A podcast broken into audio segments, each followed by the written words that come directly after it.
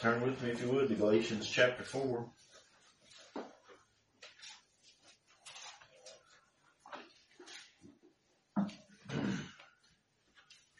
Galatians chapter 4. We're going to be in the same section of scriptures as we was last week. As I mentioned last week, I wanted to go back. We uh, looked last week at uh, because ye are sons, the whole purpose in God's electing was to redeem a people for himself. The reason that God elected a people for the foundation of the world was that he might redeem those people from sin and that he might free them from the bondage to the law.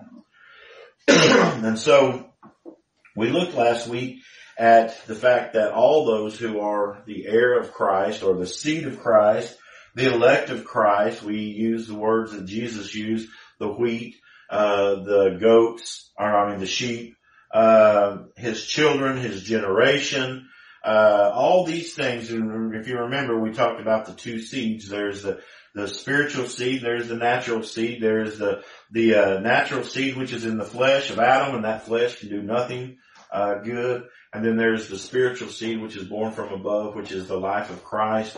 It's eternal life. It's Christ himself in us. Uh, and that that life is perfect and holy and uh, it cannot sin and that that dwells in this uh, uh, fleshly jar of clay, and uh, that seed of people that receive that life are receiving that life as we seen in verse six last week. Because ye are sons, God hath sent forth the Spirit of His Son into your hearts, crying, Abba, Father. And so the whole reason that we receive the experience of salvation is because we have number one, been elected to salvation. We have been given to Christ Jesus in an eternal, vital union. And that would probably have been my title for last week is eternal vital unity because we see that everybody who is in Christ Jesus, everybody who is an heir of Christ, a brother of Christ in Christ Jesus, his, his people, his children, and we use the word brethren not as like brother here, but as in relationship. He's a, we are a brother in Christ, a brethren in Christ. So uh, we are children of Christ Jesus. We have been given to Him by the Father, uh, and He has come to uh, save us. Matter of fact, if you remember, um, whenever uh, uh, it was to be told that Jesus was going to be born, the angel said, "You shall call His name Jesus, for He shall save His people, His people." from their sins. So last week we looked at the fact of the reason that we are receiving or recipients of get, being given the knowledge of what Christ has freely given to us is because we are heirs. And if ye be Christ, then are ye Abraham's seed and heirs according to the promise. If, if ye be Christ, that's the, that's the, the deciding point. If ye be Christ, only Christ's people will be the heirs and, and, and receive the things of God, that salvation and the experience of knowing that salvation. Okay? And so we, um, we looked at that last week. Now I mentioned at the end of last week that we are going to go back. We're going to look at, uh, these same verses again because there's other things that we'd like to pull out that I'd like for you to, uh, ponder on in these verses. But let's go to the Lord and, and ask Him to be with us this morning uh, before we read here and uh, get into the message. Our gracious Heavenly Father, we thank you today for your grace and mercy that we have in Christ Jesus, the very things that we sung about, Lord. We do pray and hope uh, for you and for all that you have done for us, Lord. We know that anything that we do of our own self cannot uh, bring us uh, into uh, acceptance with you, cannot keep us in uh, preservation, uh, perseverance.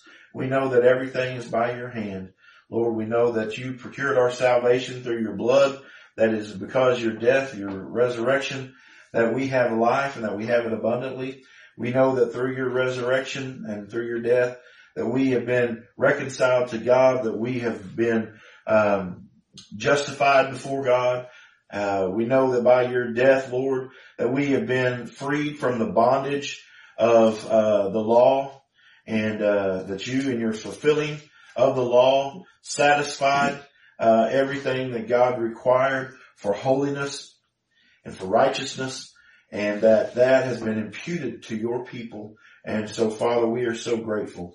We know this morning, Father, that anything that we do here that is to be worship to you in spirit and in truth as you require, uh, will take the Holy Spirit of God, uh, enabling us. So I pray, Lord, that you would help us in our spirits today to not only lift up our hearts, but it, that you might renew our minds, that you might teach us, Lord, uh, these things. I pray, Father, for those that are here.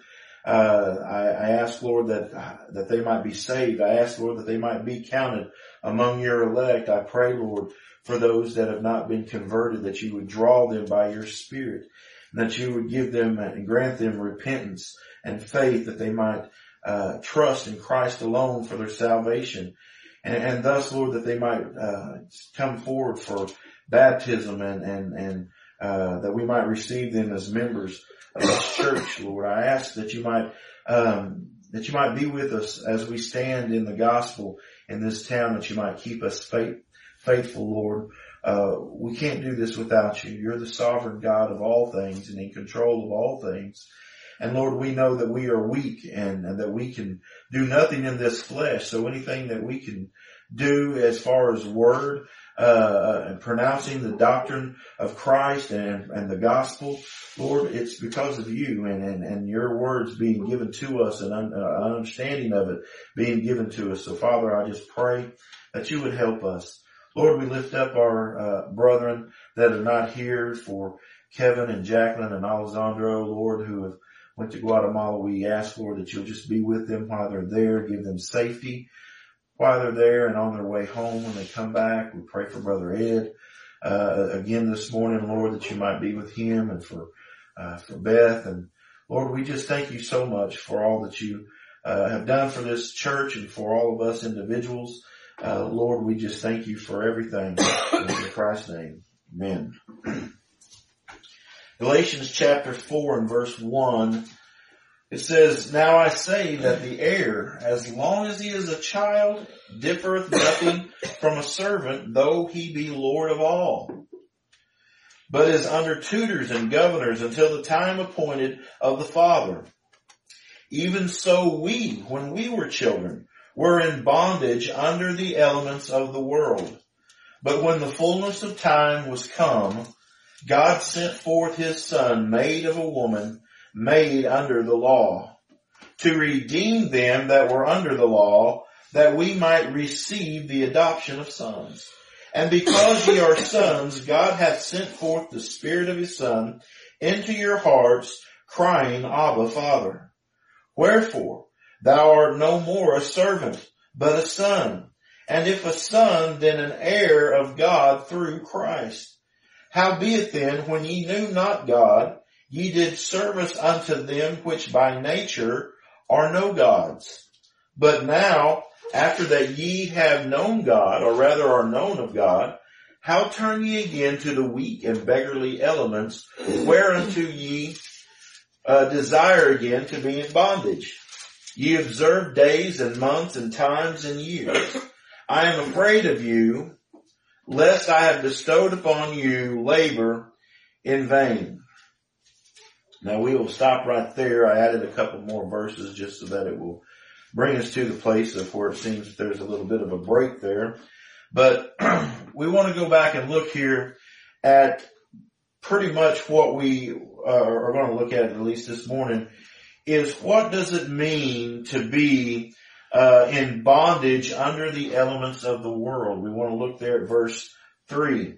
It says, I say that an heir as long he, as he is a child, and if you remember last week, I shared with you that what we are talking about as far as being as a child, uh, that, that's in our understanding. We're a child in our understanding or our experience of our salvation. Whenever we uh, come into this world, we don't come in uh, with repentance and faith already being given to us necessarily. Now I'm not saying that that can't be the case, Uh, we know that John the Baptist, he was in the mother's womb and he was full of the Holy Spirit and he leapt for joy whenever he heard about Jesus. So I'm not saying that that can't be true. I don't know. That's, that goes beyond what I understand and, and, and the clarity of scriptures isn't quite there. So I don't know, but I'll say this, that whatever the time that, that God gives us repentance and faith and, and grants us those things, we begin to understand the gospel. We begin to understand the spiritual things of God. And at, whenever we are a child and we don't understand all those things, the Bible says here that we are under tutors and governors until the time appointed of the Father. So we're talking about our knowledge of things, our understanding of things. Why do we need a tutor? A tutor is there to teach us something, right? Uh, a governor is there to, to control us, right? That's what, that's what that's there for. A governor is something that, that holds things together or holds things down. If you have a, a governor, he's the head of the, uh, of the state and he's the one who's kind of tries to keep everything in, in control. If you have a governor in your car, that's something that won't let you go beyond a certain point. Uh, it, it, it, if you try to go, you know, if the governor's set for 60 mile an hour, you can't go over 60 miles an hour. It, it controls it. It just stops you there. So the Bible here says that when, as we are children in our understanding, as we are children in our experience of salvation. Now understand whenever I say experience, and, I, and the reason I'm going to define this is because uh, of some conversations that I've had with some brethren on online who misunderstand sometimes uh, what we mean by experiential salvation. Whenever I say experiential salvation, I'm not I'm not talking about things that we do in the flesh. I'm talking about experiential salvation in the fact that God gives us repentance and faith to repent from false thinking to right thinking, from repenting of of our thoughts of righteousness being uh, by our works to righteousness by Christ alone.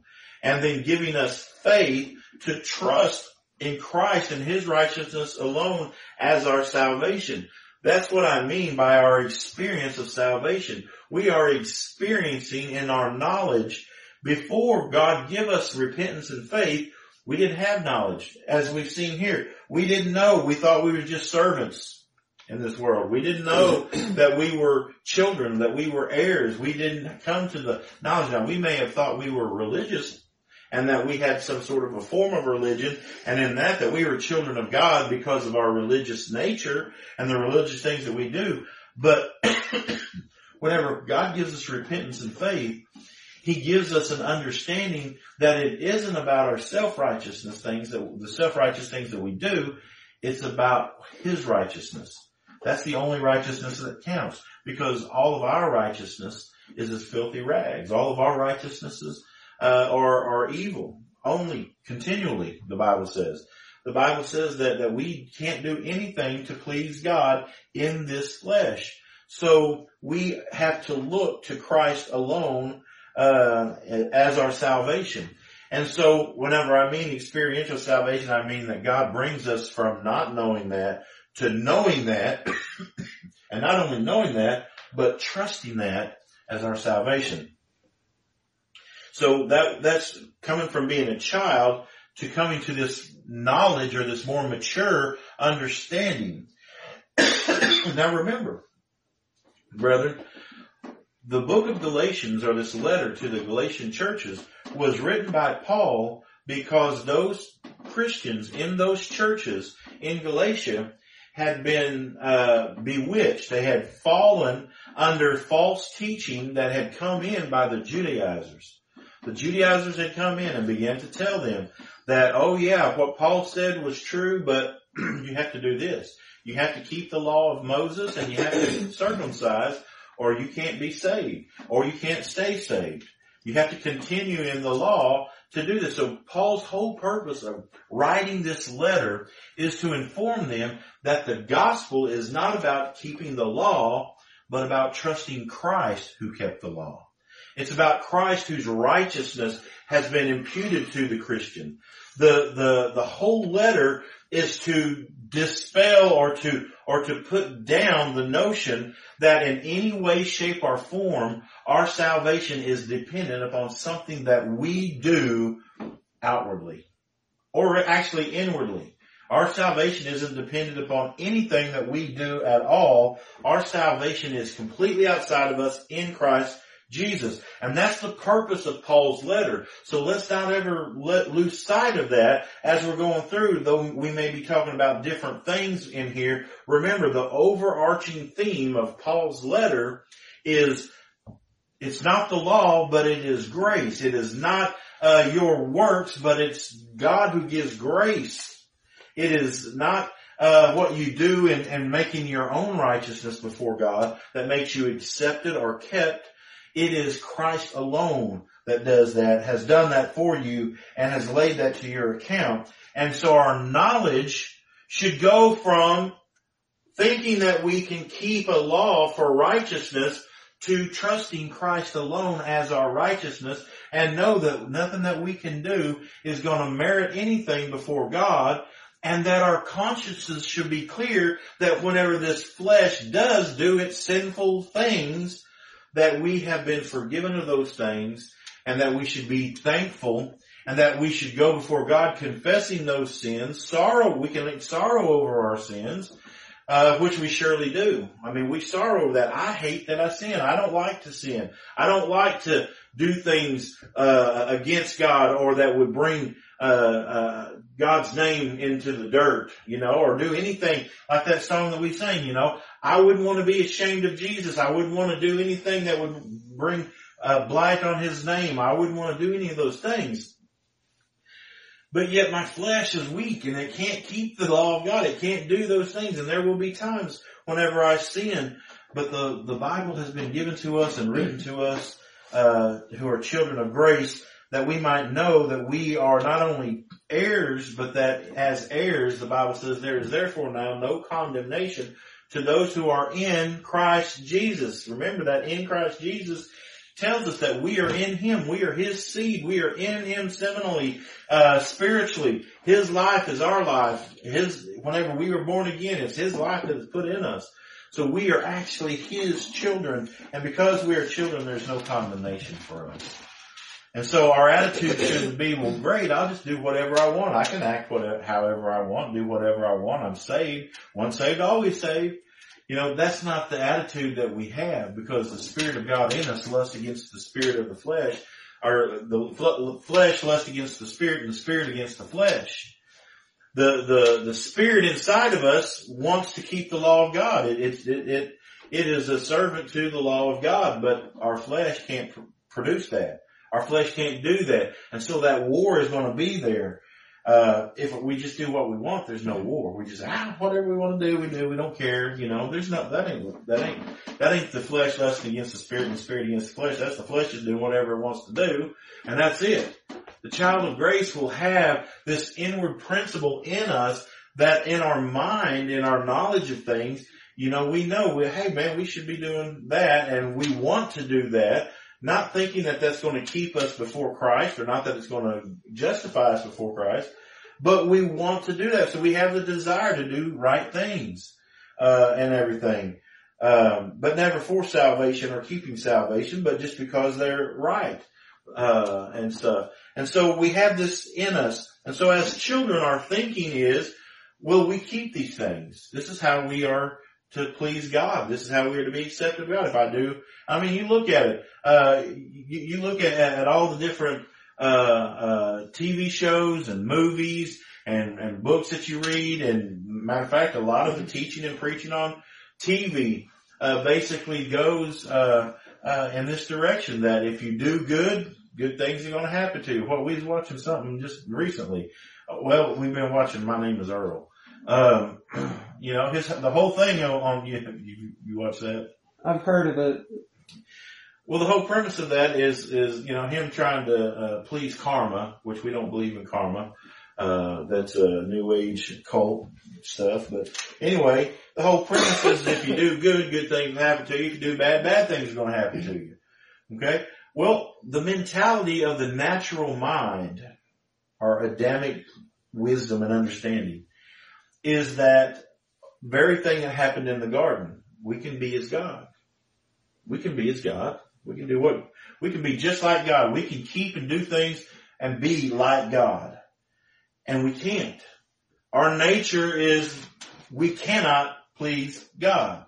That's how God designed us. That's how God intended us to be. Whenever God created Adam, He created him with infirmity. The Bible says that he, that the creation was created, uh, subject to vanity, which that word vanity means, uh, in, an inability or, uh, sinfulness. So we were created subject to sinfulness, subject to inability to keep God's law, to keep God's righteousness, to keep God's holiness.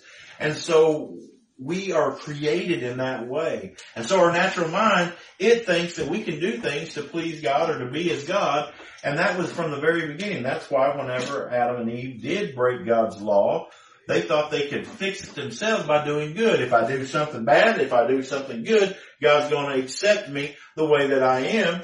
And so what did they do? They went and they made for themselves a, a suit or a coat of fig leaves and they thought that what they did would please God, and that it didn't please God, right?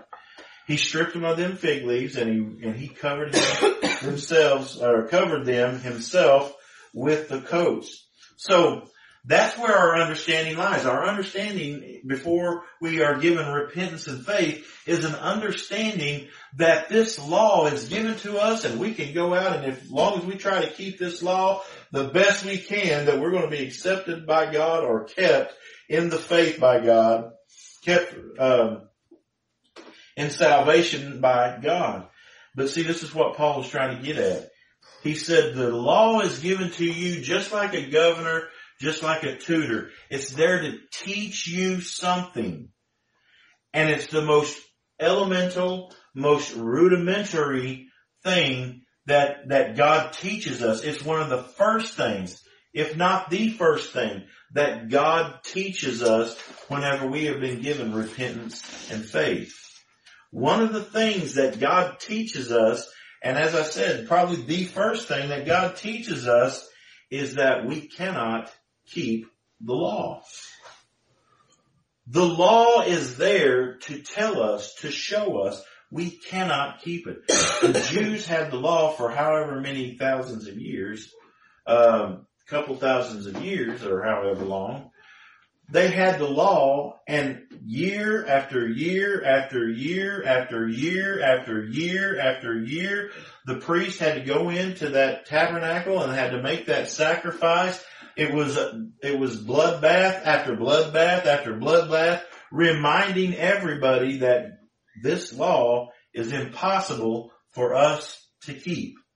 And in Jesus' days, these Pharisees and these uh, religious leaders who thought they were keeping the law had deceived themselves. They thought that they were righteous because they were keeping the law of Moses. But as we've read and seen, we cannot keep the law. None of those men. Matter of fact, Jesus even said, unless your righteousness exceeds that of the Pharisee. He said, you won't ever enter in the kingdom of God. And the Pharisees, they were the best of the best in trying to keep the law. But yet nobody can keep that law. Um, and so the law is there to show us, to keep us under its boot. So until God teaches us that there is no hope in law keeping, there is no hope for righteousness in law keeping. And therefore, as we become mature and we learn that lesson, there is no hope in law keeping for righteousness, then maturity is because there's no hope in law keeping, I have to look away from myself and look to Christ alone for righteousness. That's what is being said in these first few verses. Now I say that the heir, as long as he is a child, differeth nothing from a servant. A servant is what does he do? Give me my orders and I'm going to do it. That's what we hear in most religious institutions today.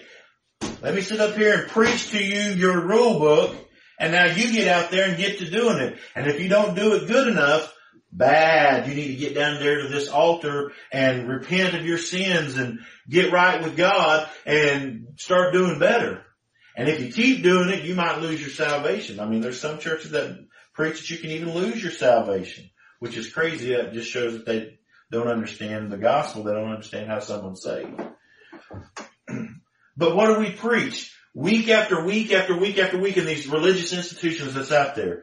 What do we see in church? We've all grown up in, in, in churches that's been like this and been to churches that's like this and seen this stuff. What do they do every week? They preach, do this, don't do that. And then what do they do? They give you a time at the end of the service to come and make it right. They have this what they call an altar so that you can come and cast your stuff on the altar and before God confess your sin. And if you do all that, then you're made right with God again. Now turn around and go back and this time don't do it. But what happens? Then you're here again next week. Then again the next week. And again, and it's all about do this, don't do that, but if you do, here's your altar, come to your, the altar. It's, it's idolatry. It's thinking that we can do something for God to be righteous or stay righteous. Okay? You never see that anywhere in scripture. There's no such thing as an altar in the New Testament church for somebody to come down and pray at. They didn't have those things. They didn't have invitations where they invited people to come to Jesus. They didn't have all these modern things that we see in these churches. and so, um, as a servant, what does a servant do? A servant gets its orders and then goes and does that for its master. Okay? And so what do we think? We think that we're a servant. We think that we, we do have our rule book. So now that we're going to go out and do the things that we're going to do. And so therefore we are under tutors and governors until the time appointed by the Father. Whenever you have a tutor, I think I mentioned this a few weeks ago when we were talking about some of these things. Uh, but a tutor or, or a governor, somebody that's over you like a taskmaster, schoolmaster, what do they do? They tell you what to do, and if you don't do it, do they do they offer you any way of doing it? No. What do they do? They discipline you for not doing it, right? Okay. They don't offer any help on how to do it or give you any way to do it. They just tell you this is what you need to do, and if you don't do it, you know, you're going to get the, get the rod. You're going to get the spanking. You're going to get whatever, the discipline. See, that's what the law is. The law offers no ability to us at all. The law, if we study the law, read the law, memorize the law, know every law that God has made and love it as much as we can, which we can't, love that law to the nth degree and try to go out and do it, there is no way that we can keep that law and the only thing that the law offers whenever it's broken is condemnation and death. There is no alternative. The law doesn't offer you a second chance. The law doesn't offer you some moral support. Oh, that's good. Just pick yourself up and go out and try again. The law doesn't say, oh, well, God knows your heart. It's all right.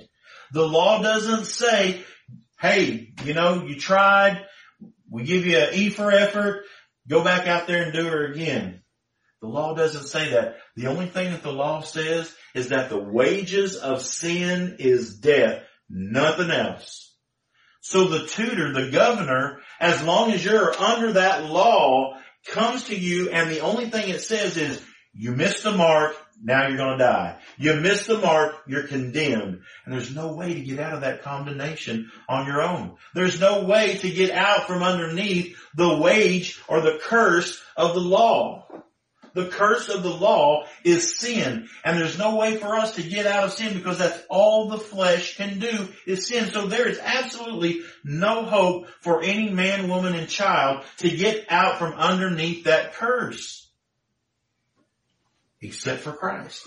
Christ is the only way that any man, woman, and child is brought out from underneath the curse. And they're not brought out by them being reformed in their life and them becoming more holy in their walk. They're, they're brought out from under the curse by Christ dying for them. And then in dying for them, they have the imputed righteousness of God laid to their account. God has forgiven them of all their sins. God has justified them uh, before himself and his righteousness and his holiness. That's the only way that you can be saved. There is no law keeping that could ever save you. And Paul is trying to get this across. The taskmaster, the schoolmaster, all he does is strike you. All he does is condemn you. All he does is tell you you missed the mark, you missed the mark, you missed the mark. Look what it says. It says, but as under tutors and governors until the time appointed of the Father. See, there is a time appointed by the Father that we come into the knowledge of our salvation. Yes, the law is crashing down upon us. We are guilty of all these things. But yet there comes a time whenever the, the Father comes to us and gives us knowledge that we are His Son. Let me ask you, I mentioned this last week. Remember the prodigal son? You know, he went away from the father, took all that he had coming to him, and he went out and he squandered away to the point where he ended up, he was having to eat in a pig trough to stay alive and had squandered all of these things away, didn't have nothing, and was eating with the pigs, which to a Jew is bad because the pig is an unclean animal. And so there he was with the unclean animal eating in a pig trough. But whenever the Bible says that he came to himself, meaning that all of a sudden the thought come into his mind, he began to have a different understanding of things. He said, "Hey, my servants are treated better than uh, than uh, what I'm having right now." He said, "I'm going to go back to my father, and if I just have to be a servant, I'd rather be a servant than where I'm at right now." But what what did he find whenever he went back? He found out that his father still loved him.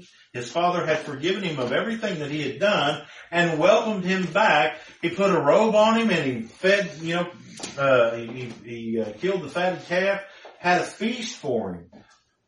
I, I can only imagine that that son at that point, after seeing how horrible he was, he was a horrible son. He was a horrible example. He had squandered everything that had been given to him. He had lived in debauchery. He had lived in sinfulness. He had, you know, ended up where he was. And listen, whenever he got back, his father still treated him as a son. He probably felt more like a son at that point than he did before he left. Before he left, he didn't have really the knowledge of what it meant to be a son until he went through all of that sin and came back and found forgiveness. When he came for, uh, came to see that his father loved him despite his sin, that his father forgave him of all of his sin, and that his father accepted him, not based on anything that that son had done, other than the fact that that son was in him as his son.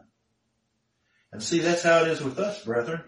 We live our whole lives and God gives us all this time, whatever, however long a time it is, to see our sinfulness, to live and see how how uh, uh, misguided we are in our understanding. But there comes a time where when we come to ourselves, and it's not by ourselves, we come to ourselves because God has given us understanding. He's given us knowledge. He's given us repentance and faith. and then we see, and who do we go to? We don't go back to the law. The kid, whenever he came back to his father and he found out that you know, he was still a son and that everything was good. He didn't say, well, awesome. I'm going to go back and do all these other things because I think I can get it right this time whenever I leave. No, what did he do? He stayed there under his father's care as a son. And so we see here, that's what the law was given to us. And so he says, but we are under tutors and governors until the time appointed by the Father. So there is a time when we no longer need the law to tell us this thing. And what, what is it? That point in time? Well, that's repentance. That's faith that is granted to us by God. And he says, even so we, when we were children, were in bondage under the elements of the world. And that's what I wanted to talk about mostly today is being under the elements of the world. What is this talking about? Well, that word element there, uh, in your Bibles is translated a couple different ways. One is rudiments and one is elements. That Greek word that's behind there, this word means, uh, to march straight. We are under, we are under marching orders. We are under, uh, we are under something that tells us to keep in step. You know, you think of the army, uh, uh, I've never been in the military or anything like that. I've watched lots of military shows and, uh, I know people who've been in the military and listen, they are relentless. They are ruthless in getting men trained for war. And in doing so, there is no give. There is no, uh, there is no softness there that whenever that, uh, whenever that drill sergeant tells you to do something, you do it. If you don't do it, you're punished immediately. I mean, it is a relentless press of your person. And that is telling you, you're going to walk in step. You're going to do what I say. You're going to do exactly what is told to you. No questions asked. Yes, sir. Yes, sir. That's all it's going to be. That's kind of what this word is. This word rudiment or this word elements is, comes from a word that means an outward religion or an outward form of walking. And so it says here that we were under or in bondage under the elements of the world or the outward religion, the outward walk of religion of this world. Um, the word, uh, the word here also means that um, that it could be uh, not only just an outward religion, but it means that um, that we are under the bondage of its understanding of things uh, of how it's mar- how it tells us to walk in step.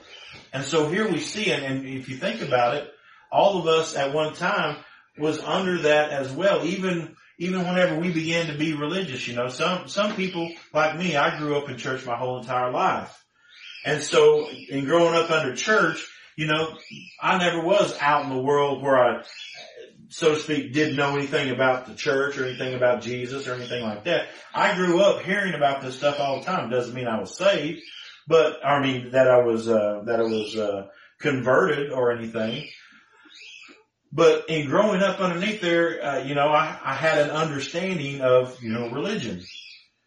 Well, um, whenever that gets ingrained in our mind, we think, hey, this is how I got to live. This, how, I mean, even today, knowing the truth of scripture, it still is in our nature to have an outward form of religion to prove who we are, to prove what we are, to make ourselves look good to everybody else.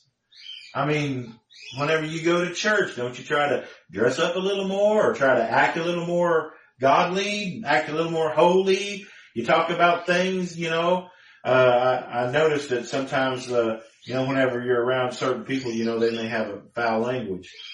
But whenever they come around a Christian, what do they do? They, oh, anytime they say something bad, you know, they're like, oh, I'm sorry, I shouldn't have said that. Oh, I'm sorry, I'm sorry. Why? Because they know that you are a Christian and that that is bad. We shouldn't be doing that. So they think because they're around you, they shouldn't be doing that. As a preacher, people that know that I'm a preacher, some of my customers, they know I'm a pastor and a preacher. And sometimes they'll do stuff or say stuff and they're like, oh, I'm sorry, I forgot you were a preacher. Like I'm some sort of a holy relic that they should, you know, be pleasing or something. You know, that's outward form of religion. That's how our nature is. They think, we think that we have to clean ourselves up on the outside to make ourselves presentable, acceptable to God, and to also show to others how good we are. And that's our, that's our natural bend. But here it says, we're in bondage. That is actually bondage to think and live under a uh, walk in step religion that you have to walk in step to be acceptable or to be kept. That that is actually bondage. That this is the elemental thing. The Jews, whenever they this word that, I'm sorry, not the Jews, the Greeks, this word that's used here, whenever they heard this, the rudiments or the elemental things of the world, the way the Jews understood these things, they understood these things as like ABCs and one, two, three. What's the first thing you learn whenever you start going into school? A, B, C, D, E, F, G. You learn your alphabet, right? You learn one, two, three. You learn how to count. Okay? Those are the rudiment or the elemental things of learning. We have to learn the alphabet before we can learn to read. We have to learn numbers uh, before we can learn to do math. We have to learn those rudiment elemental things. Well, these, this is what this is talking about. We are in bondage to the elemental thing. We are in bondage to the very first thing that is being taught to us by God when we come into repentance and faith is that the law is there to tell us of our inability, not as a walking rule of life. That's the elemental thing. The Bible here is equating the law with the rudiments or the elemental things of the world, which is the very basics. The very basics of Christianity, the very basics of learning the gospel, the very basics of anything in doctrine is to first know that you cannot keep the law. It's not something that we teach people way on down the line. Like I said last week, keep some things to, for more mature believers. The very first thing that people ought to hear is, this is what the law says. But guess what? You can't keep it. That's the very rudiment thing of the world. And we are in bondage to that. We have ourselves in bondage to that each time we think that we can be righteous before God by doing self-righteous things.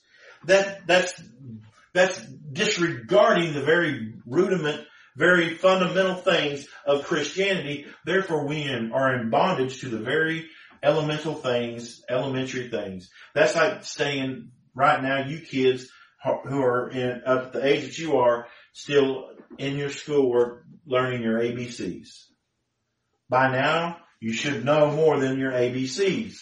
Well, for a Christian who has been given knowledge, spiritual knowledge, who's been given repentance and faith, and as the Holy Spirit teaches them, they should be past the point now, and that's kind of what Paul's telling the Galatians here.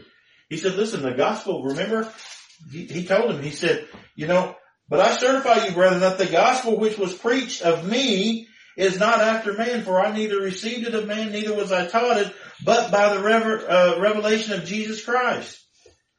He said, you know, what I taught you was what came from Christ. This is not what I taught you. He said, you're going back to the very rudiment and elemental things and you're being held in bondage by this understanding that the law can make you righteous and holy. And that's the very first thing that the gospel should have taught you is that you are unrighteous. That's the very first thing. That's your ABCs and one, two, threes. And you're going back from the depth of the gospel of Christ saving you and being your righteousness and you being complete in Him and then you're turning back thinking that you can do something of your own accord. He said that's going back and being in bondage to the rudiments of the world. He says, verse 4, But when the fullness of time was come, God sent forth His Son, made of a woman, made under the law. So that means that He was born uh, in flesh and blood like we are. Hebrews tells us that. He was made of flesh and blood, born of a woman, uh, born of a woman. Uh, I'm not going to get off on that. There's some thoughts I have on that, whether or not uh, he actually got his uh, uh, humanity or his manhood from Mary, or whether it was already existent. I believe it was already existent. But however, but when the fullness of time was come, God sent forth His Son, made of a woman, made under the law, to redeem them that were under the law that we might receive the adoption of sons. So that the reason that Christ came and died for us and kept the law, fulfilled the law for them, is to redeem his people who were under the law, who were under this mentality of religiosity that I can be something before God by keeping the law. He came to redeem us from the law. Now, I want you to pay close attention to the wording of that. He came to redeem us. What does it say there? That were under the law so that we might receive the adoption of the son. To realize you don't have to keep the law to be my son. You're already my son. You're my son. And because you're sons, God has sent forth His Spirit of His Son. He didn't send forth the Spirit because you're a good law keeper. He didn't send forth His Spirit because you are a fine outstanding Christian or a Baptist or a whatever. or a Buddhist or a Jehovah's Witness or a Church of God, Church of Christ, Catholic, whatever. He didn't send his spirit because you did any of that. Why did he send his spirit into you to bring you from a childlike understanding to a mature understanding? Why did he do that? Because you're his son. That's what we talked about last week. Therefore, excuse me, and because you are sons, God has sent forth the spirit of his son into your hearts, crying, Abba, Father. What do you do whenever the Spirit comes in and gives you understanding and knowledge and brings you from that child understanding to a mature understanding? You quit looking to yourself and you cry, Abba, Father. You begin to look to your Father for help. The Bible says we look, uh, I'm going to mess it up. We look under the heaven whence come our help. Our help comes from Christ. We look to our Father, Jesus Christ. He is our help. He is our righteousness. Abraham saw Christ and counted Christ as his righteousness. He says, wherefore, thou art no more a servant. So now in our understanding we see whenever the child of grace has been born from above, given the Spirit of God, and then at a point in time whenever God comes and grants repentance and faith and gives us the knowledge of our salvation, as 1 Corinthians says, to show us or to teach us that, that has been freely given to us, whenever that point comes, then our understanding is changed. We turn from wrong thinking to right thinking, and what do we start thinking? That, hey, we are sons, and that we are no more a servant. I am no longer trying to keep the laws and the rules for acceptance. I am no longer a servant. I don't have a rule book now telling me this is what I have to do to be right before God. This is what I have to do to be holy. This is what I have to do to be saved. This is what I have to do to keep my salvation. I don't have that anymore. I'm no longer a servant, but a son. What does a son do? He enjoys the inheritance. He enjoys, he rests in the fact that I am his son. I am the son of the king. I am the son of Christ. I rest in what he did. His work on my behalf is enough. Not only for God, which is the most important. If it wasn't good enough for God, then we're all dead. We're all uh, goners. Okay? But it was good enough for him. If it was good enough for God, then it ought to be good enough for us. Howbeit then, when, when ye knew not God, ye did service unto them which by nature are no gods.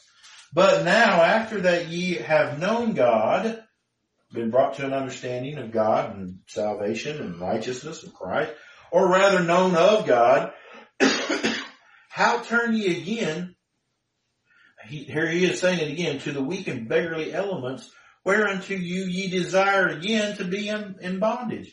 He said you've been brought out from underneath the law. Now why do you want to turn around and go back in? Because that's called bondage. That's called servitude. That's called keeping in step. That's called being under discipline. And what's the discipline? The only discipline the law can bring you is condemnation and death. The discipline isn't go sit in that corner for a little while until you've learned your lesson and get back in the game. No, it's death It's bondage. Now, Paul uses this term, uh, elements of the world or this uh, uh, rudiments of the world in several places in scripture. He's already used it once. Turn with me if you would to Galatians chapter uh, 2 and I want to show you this, what the Bible says about this. Because a lot of people don't think that the rudiments or the elements that I'm talking about here is actually talking about the law. They're thinking it's talking about other things, worldly things, you know, the elements of the world. It's talking about how you used to act as the world used to act and all this kind of stuff. Well, the world still acts like someone with an outward religion. Even though that, that look, don't take Christianity. I'm talking about take anybody. Take anybody that's outside Christianity. What do the Buddhists believe? You gotta be a good person. What do the Hindus believe. You gotta be a good person. You know, what does Jehovah's Witness teach? You gotta be a good person. What the, the Catholics believe, you gotta be a good person. I mean, you take every religion in the world and it tells you that you need to work and do something to be rewarded. Works for reward. It's all works religion. Christianity is the only place where you're taught the exact opposite. That it's grace, not works. Grace is what rewards you. God giving you grace gives you the reward. God giving you grace to be in Christ Jesus as His children is what gives you the reward at the end. So it's just the opposite. So it's not talking about that. It's talking about the rudiments of religion or Christianity. It's talking about exactly the thing that Paul is arguing in this whole letter is that you are not saved or kept by law keeping. That is elementary in our understanding of Christianity and the gospel. We are not saved by works. We are not kept by works. Now look in Galatians chapter 2 verse 4, remember he said this, and that because of false brethren, false brethren, not true brethren, false brethren, unawares brought in, who came in privily to spy out our liberty, which we have in Christ Jesus, that they might bring us into bondage. See, the gospel is a gospel of liberty, freedom, from being out from underneath the law. Christ has, has, uh, uh, he has nailed, uh, all of our, uh, um, sin to the cross. And we are no longer in bondage to the law anymore. But what does it say here? There are those who come in and they see our liberty. There are those religious zealots who come in and whenever they say, well, these guys, they have no regard for all these, the laws of Moses. You know, they don't keep the laws of God. They don't, they don't believe that they're under the law. Well, they're antinomian. They're lawless. They're without law, which isn't true. You gotta define which law. Are we under the, the Old Testament, Old Covenant law? No, we're not. That was fulfilled in Christ on our behalf. He fulfilled the law of God on our behalf. We are under the law of Christ, which is to believe on Him.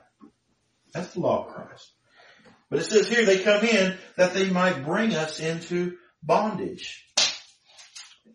You've seen in our uh, verse in uh, chapter uh, 4 and verse 9. But now after that ye have known uh, God, or rather known of God, how turn ye again to the weak and beggarly elements, same word, whereunto ye desire again to be in bondage. The law brings us back into bondage. Look at chapter 5 and verse 1.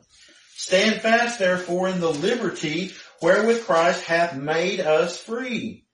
Now that's what God's telling us. Stand fast in liberty, not in bondage. Stand fast in the fact that you are a child of God and you have been freed from the law. He says, stand fast therefore in the liberty wherewith Christ hath made us free and be not entangled again with the yoke of bondage.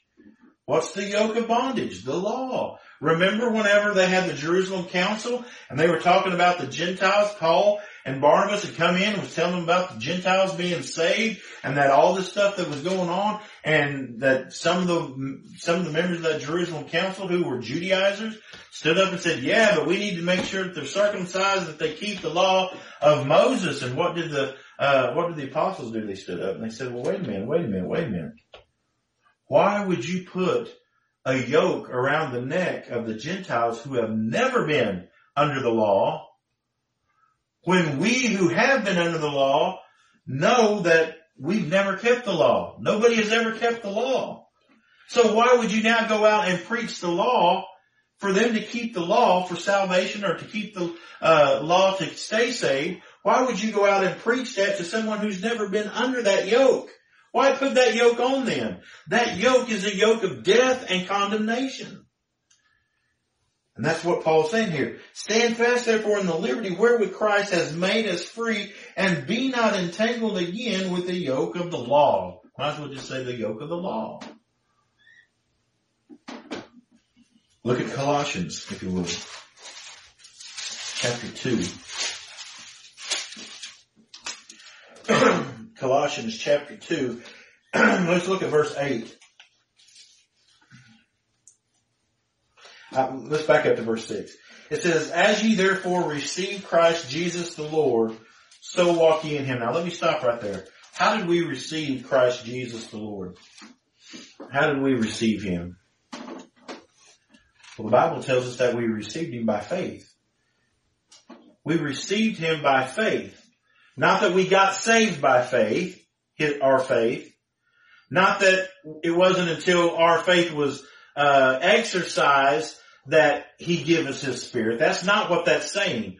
We received the understanding and knowledge of our salvation and our heirship in Christ Jesus by faith. See, Christ had to give us repentance, turning from wrong knowledge to right knowledge, and faith, seeing the right knowledge and then trusting in that right knowledge alone for our salvation. He had to give us faith to receive Christ as our salvation. Abraham was given faith to receive Christ as his righteousness. So do we. We have to be given faith. And so how did we receive Christ? We received him by faith. So what does it say? As ye have therefore received Christ Jesus the Lord, go walk in the law. Walk under the rule of the law. Is that what it says? No, it says so walk ye in him. How do we walk before God? We've got saved. That was our legal salvation before God. That was by the cross. Everybody, even in, you know, false Christianity says that. Oh, it's by the cross alone. Oh, Jesus and his blood and righteousness. They sing the song, there is a fountain filled with blood drawn from Emmanuel's veins. They, they believe that the cross is the place where Jesus saved everyone. But brethren, it says here, not that we then say, all right, we were saved at the cross, now we go walk in the law. It's saying as we receive Christ Jesus and what he did on that cross as our salvation, then we also walk trusting Christ in keeping us. See, there's two words in the scripture that talks about us being kept from the time that we're born to the time that we die and to keep us from falling away or apostatizing or falling away from the faith. And that is called persevere. The Bible admonishes us to persevere in the faith. The Bible says only those who endure to the end shall be saved. And there are some people that say, well, there you go. We have to endure. So we got to get this law book out and we got to start doing what it says. And we got to endure to the, to the end. Otherwise we'll fall away. And if we just dabble in sin and if we break the law and if we don't do this or don't do that or do this or do that, then we're going to fall away. So we have to preserve ourselves or persevere ourselves. But the, but the Bible says there's another word, a P word. It's preservation. Preserved. Same coin, two sides. The Bible tells us to persevere in the faith, but on the flip side of that coin, the Bible says that it is Christ who causes us to be preserved. We are preserved in Christ Jesus, the Bible says. We are preserved. It is He who keeps us from falling, according to the scriptures. Okay? So, it says, as ye have therefore received Christ Jesus Lord, so walk ye in Him, rooted and built up in Him. Not in your walk, not in your actions, rooted and built up in Him, and established in the faith as ye have been taught, abounding therein with thanksgiving. So as we've been taught the gospel, we walk in the gospel. We look in the, at the Christ and Him alone is our salvation and our keeping. And give thanks for that. That's why we pray and thank Christ for what He has done for us. That's why we come and we worship. We worship Christ in thanksgiving for what He has done for us. And then it says, verse 8, now watch it. This is where it's at. Beware lest any man spoil you through philosophy and vain deceit after the traditions of men and after the rudiments of the world and not after Christ. So there's two things that can be an attack against your liberty in Christ Jesus. Two things that can be an attack against your mind about the gospel. One is the traditions of men, which is philosophy, vain deceit, okay? They philosophize. You come to these law keepers that claim to be Christian, what do they say? What's the first thing they say? And I, and I'm telling you, I've had many conversations and whenever I talk about being freed from the law and things like that, one of the very first conversations, one of the first questions that pops up in any kind of Facebook thread or anything like that is, so are you saying we can just live the way that we want to live? Do whatever we want to do? The second question usually is, is so you're an antinomian? The third question is, is so we just disregard the law and the law is not holy and righteous then? That's usually the questions that you get. And all, all those questions is absolutely no. We don't believe that. Okay? We don't believe that. Okay? It says, beware lest any man spoil you. See, if you listen to those who, through philosophy and vain deceit, after the traditions of men, and those who are preaching that you are to walk in the law for righteousness, that is going to spoil you. Not spoil you in a good way, spoil you in a bad way. What happens whenever something spoils? How many of you guys have gone into the refrigerator and opened something up? Like, Well, here we go. Last night I was in the mood for some orange juice. I remember we had some orange juice in the in the refrigerator, but orange juice has been in there for a little while. And I went in there and your mom had gotten that out and I said, I was like, man, all right, man. I, I, I was, uh, wanting a glass of that. It wasn't any good It wasn't any good. It was spoiled.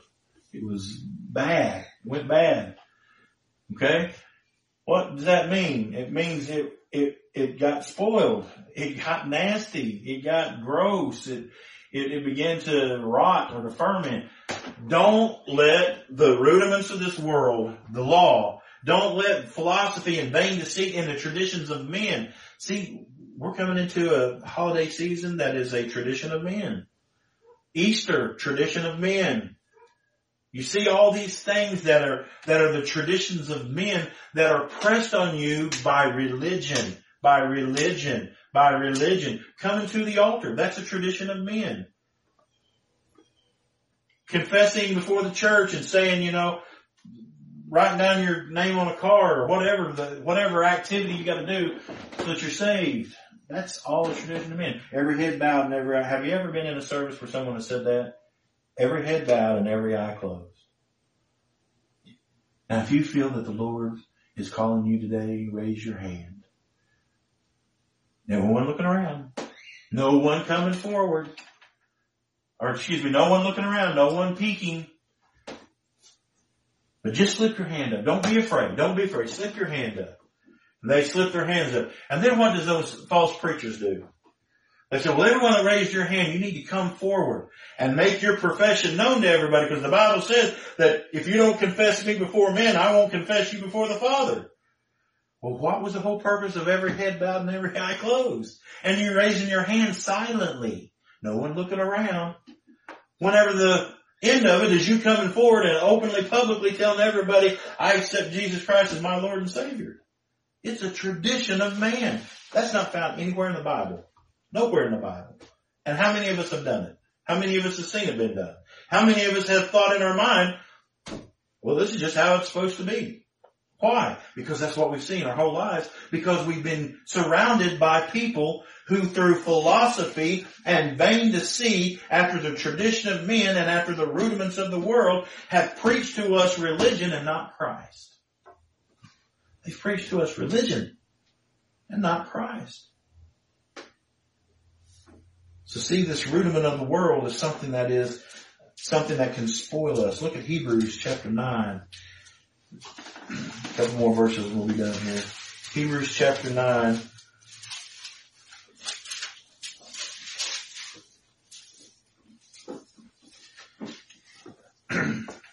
Look with me if you would.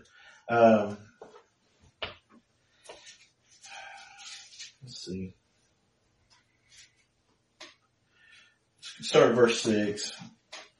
Verse 10 is what I'm really wanting to look at, but let's start at verse 6. It said, Now when these things were thus ordained, the priest went always into the first tabernacle accomplishing the service of God. But in the second went the high priest alone once every year, not without blood. See, even this priest could not do service without blood. The only thing that counted was blood. The blood superseded everything. If they went in and did service, but the blood wasn't the main focus of it, it wasn't service. That priest could have went in and out that tabernacle all day long, all day long, but unless there's shedding of blood, there is no remission of sin. Everything is purified with blood. Blood was the central part of that whole service system of the priests. But into the second went the high priest alone once every year, not without blood, which he offered for himself and for the errors of the people. The Holy Ghost, this signifying that the way into the holiest of all was not yet made manifest, while as the first tabernacle was yet standing. That's why Christ destroyed uh, that tabernacle that was that was uh, left. That's why he told the religious leaders before he died. He said, "Tear down that tabernacle, and in three days I'll rise it up." They thought he was talking about that tabernacle. Which he did destroy that tabernacle, by the way, but he was talking about his the tabernacle of his flesh. He said, "Tear down that tabernacle." Because that tabernacle represented him and his people. That tabernacle represented him and his people. Tear that down in three days, I'll raise it up again.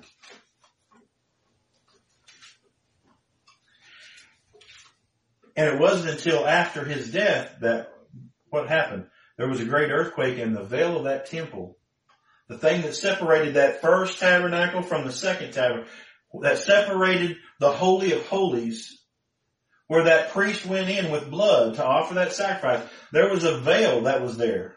And nobody could go inside that Holy of Holies. Nobody. Except for a one priest one time a year.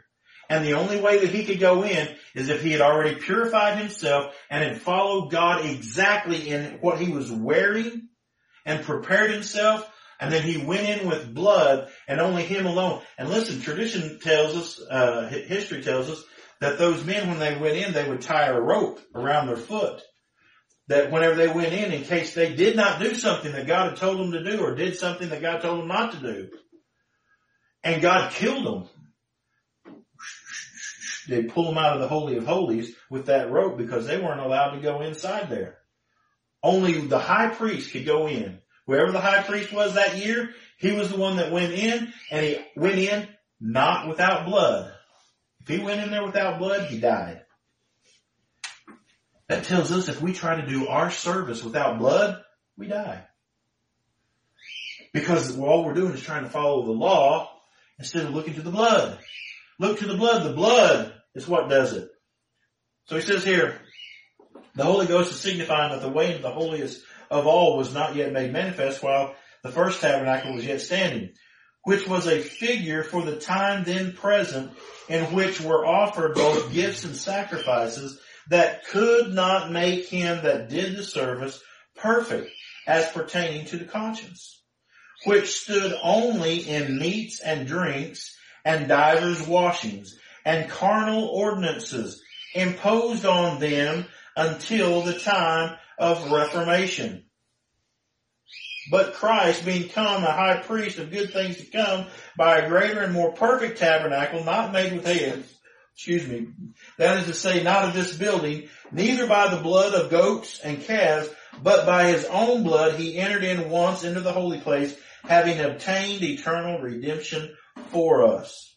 For if the blood of bulls and of goats and of the ashes of a heifer, sprinkling of the unclean, sanctifieth to the purifying of the flesh, how much more shall the blood of Christ, who through the eternal Spirit offered himself without spot of God, purge your conscience from dead works to serve the living God. There it is. We're purged from dead works. What are dead works? Trying to keep the law. See, that's dead works. That's works in vain. Those men continuing in that service would continue in that service in vain because that service, even though God ordained for that service to be there, it was to point and show towards Christ's more excellent ministry, but that service was there. It never did cleanse the conscience. See, now we are given faith, repentance and faith that our conscience might be cleared that we might be cleared of our conscience. Yet, just like Paul said, I know that in me dwells no good thing. O wretched man that I am, I will serve the law of sin with my flesh. But he said, therefore there is now no condemnation. My conscience is cleared. Who can separate anyone? Who can separate any of God's elect? Nothing can separate us from the love of God. Why? Because of Christ, because of His blood. That has cleansed our conscience. Do we sin? Yes. Do we know that we sin? Yes. Do we acknowledge we sin? Yes. Do we confess our sin? Yes. But in our conscience, faith has given us the ability to look to Christ alone and it keeps pushing us to Christ alone where our conscience is clear. We no longer are worried about our misfall, misfailures, or our mishaps and our failures and things like that. But what did it say? Which stood only in meats and drinks and divers washing. See, these are all the elemental rudimentary things. These are law keeping things that are imposed upon them until the time of Reformation or until the time that Christ came. And he put away those things. He fulfilled the law and then he put away our bondage. We are no longer in bondage to him. All right, we'll stop right there. Uh, we are going to continue on in this thought uh, next week, Lord willing. Um, are you going to be here next week? Yeah. After Christmas? Okay. Um, we're going to continue in these things uh, next week, uh, Lord willing, and uh, because I want to talk a little more and, and go through the scriptures. Uh, I've gathered a few scriptures together about the law so that we can see, just like what Paul's telling here, you know, uh, grace, good, law, bad. Okay? We want to see that the Bible does teach this, not just in a little bit, because I hear this from people all the time, you're taking a few verses out of its context. What about all the verses that tells us about this law and that law and this law and that law? Again, what was the law given to us for? To show us our inability to keep it. To push us to trust and depend upon Christ alone. That's what the law is given. So anyway, I want to look next week and we're going to look at some scriptures. We're just going to kind of start at the beginning uh, of the New Testament, uh, mainly in uh, Acts and Romans. And we're going to work our way through the New Testament and show in several places where the uh, law, uh, where the Bible talks about the law and uh, what our attitude towards it should be. and so that's in keeping with what we're seeing here today uh, about uh, about not listening to the rudimentary, and elementary and elementary things of this world, but looking into Christ Jesus and, and, what He has said. So we need to see what Christ Jesus has said about the law and about Himself, right? All right. Anybody got any questions or comments or anything? All right. Let's pray. Father, we once again thank you for Christ Jesus and Father, our hope has been that you have been here with us today, enabling us for this worship, enabling us for these things. Lord, I pray that the things that I've preached this morning have not been under the wisdom of man, but has truly been truth as it's uh, revealed in Christ Jesus and in this word. Uh, Father, I pray that anything that is of truth, I hope that you have um, edified your people by it. Lord, we pray once again for those that are here, that you might convert them the, by the gospel, that they might receive Christ Jesus as their, uh, as their uh, salvation, that they might receive Him as their righteousness, account Him as their righteousness, Father, and that they might, uh, that they might repent of their false uh, understanding of how they are saved, how they are kept righteous, uh, kept, um, in this life, Lord, and that they might trust in you alone. They might come uh, and uh, proclaim their faith through baptism, and uh, they might be received into the church and be partakers of the ordinances of the church, Lord. We thank you for all that you have done for us again. I pray, Lord, as always, that you might help keep this church faithful and that we might continue to be a light and a witness to this community. Uh, Lord, we pray for other believers that may be scattered throughout our area, that uh, you might bring them uh, to to worship here, Lord, uh, that they might find a place uh, of like faith and and and practice, that they might come, Lord, to be part of the worship. Not that we might tout how many people we have in our uh, services. That's that's uh, that that's beside any point, Lord. We that is nothing important, but Lord, that we might have others to join in, in the uh, the service of Christ, and and Lord, that we might be edified by uh, them, and that we might have fellowship one with another. Lord, we just pray that you might uh, exalt Christ Jesus through everything that we uh, preach and everything that we uh, uh, deliver in the form of tracks or sermon audio or Facebook Live. Lord, we pray that it would be exalting to Christ Jesus and it would be for His glory and not for ours and that He might be the one that is seen. And, uh, Lord, we, we truly want to, uh, uh, put forth Christ, in, in everything that we do. And it's in His name that we pray. Amen.